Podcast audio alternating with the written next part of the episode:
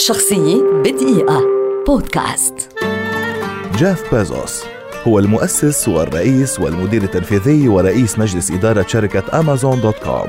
ولد عام 1964 وتخرج من جامعة برينستون بولاية نيو جيرسي الأمريكية ثم عمل محللا ماليا لشركة دي إي شو قبل أن يؤسس شركة أمازون عام 1994 لم يكن من السهل إقناع كبار المستثمرين باستثمار مليون دولار في إطلاق شركة ليس لها مثيل في التاريخ غير أن بيزوس وجد في حوزته مبلغ مئة ألف دولار حصل عليه من والديه. وبالاعتماد على القليل من معارفه تمكن من عقد عدة لقاءات مع مستثمرين كبار اقتنع بعضهم بفكرته وعمل في الوقت نفسه على توظيف مجموعة من المبرمجين لتصميم الموقع وإنهاء تفاصيل شركته المثيرة للجدل. حتى استطاع أخيرا إطلاق الشركة وبعد مرور سنة واحدة فقط على التأسيس بدأ المستثمرون بالاصطفاف أمام باب مكتبه لشراء أسهم في الشركة التي نمت بسرعة قياسية وحققت ولا تزال نجاحا مذهلا.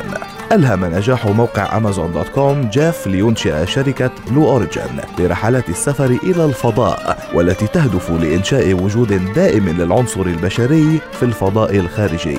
عام 1999 تم اختيار جيف بيزوس كشخصية العام من قبل مجلة تايم وهو بحسب آخر قائمة صدرت من مجلة فوربس أغنى رجل في العالم بثروة تقدر ب 131 مليار دولار. ومن المتوقع أن يكون من الأوائل في العالم الذين سيحملون لقب تريليونير وذلك بحلول عام 2040 شخصية بدقيقة. بودكاست.